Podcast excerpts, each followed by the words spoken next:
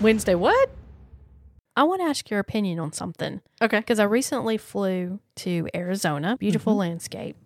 And I flew an airline where you have your assigned seats. You know, when you purchase your tickets, you get to pick where you sit. Yes. So everybody's got a seat. Right. So you know where on the plane you are, unless you just totally are oblivious and you're just like, oh yeah, where did I pick the seat? Which I don't understand those people. I mean, I know events. I'm like, I'm sitting in the back. So why don't they load the plane based on where you're sitting Right. Yeah. Exactly. instead of having these groups where you check in? And I know there's some like whoever thought of this idea was pretty smart, where you can pay a little extra and you can be one of the first boarding groups. Well, you can still have that. Right. But then, say after group four, everybody else, you're based on where you're sitting. And Mm-hmm. I personally think they should load the plane from the back to the front. Right. Like, why Yeah. don't they?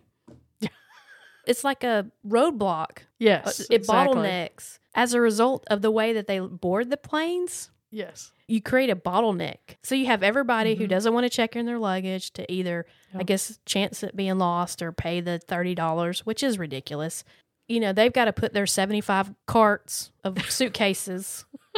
and no one ever does it right. You know, they tell you seven times, wheel first, then turn it over its side so we can get more Mm-hmm. luggage in there. So you wait for everybody to to do that. And you Mhm. just create a, a plug. So I'm like, Right. let's just start from the back. And then it doesn't matter how long you have because, you know, Well, everything's yeah. staggered. Once you get back there, then you're good because everybody else in front of you can kind of come in and Take your take time. your time and exactly. I mean, yeah, yeah, that'd be the perfect way to do it. I don't know why they don't. I mean, I can understand when you debark, Yeah, the front people go first. And that's another thing. I don't understand why everybody's standing up immediately as soon as the seatbelt ding goes off.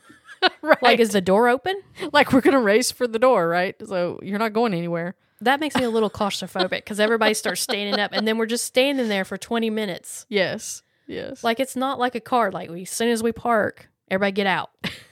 No.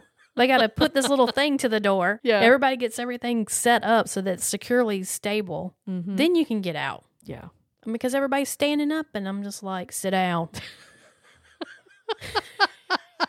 new rules. if there's anybody listening out there that actually works on a plane, I- Hey, and yeah. it should be also, okay, what about this? All right, if you have a connecting flight and you have 10 minutes to get to the next terminal, they say, okay, who has a connecting flight during this window? Mm-hmm. We're going to let those people get off first right? and kind of do it that way. I guess it's like your risk that you take, which I can accept uh, if you would just load again the plane from the back to the front. Mm-hmm. Mm-hmm. Yeah, that makes total sense. I don't know why this has not been thought of already. I feel like it has, and there's got to be a reason. and then you also have those people who really are, are later in the boarding group, but they Mm-hmm. just go ahead and board with the, the earlier people. Right. There's one particular person I know that does that. It's not me. Well, that should be illegal. You're put in plain jail or something. You're like, exactly. we're putting you in timeout. You have to sit in the corner. right? Exactly. Yeah. Exactly. This is your seat way back here in the back with a little pointy hat. You got to wear, you got to have a sign that Right. says, I don't listen to the rules right. and I have to sit here.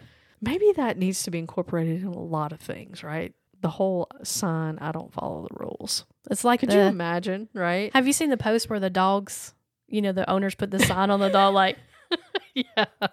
I like eating my owner's socks or something, you know, and it has like a picture of the dog. Those are so right, funny. Right. I think that would just be perfect for so many circumstances, right? Where it's like, hey, let's do a little public shaming, you know? I'm good with I that. have to stand here with a sign and let everybody see that I'm not a rule follower. Yeah, exactly. like you had to wait five more minutes because I didn't want to check my bu- bags in, and now Right. I'm like super Yeah. aggressive getting on the plane just to sit there and watch everybody else. Yeah. And then I feel bad for those people who are in the the aisle seat and they don't quite fit in the aisle seat. And so you're trying not to bump shoulders. I'm just like, excuse me, sorry, sorry, excuse me. I got a big backpack here. Right. Sorry. exactly. Like your shoulders are really wide. Oh, got you. Right. sorry, sir.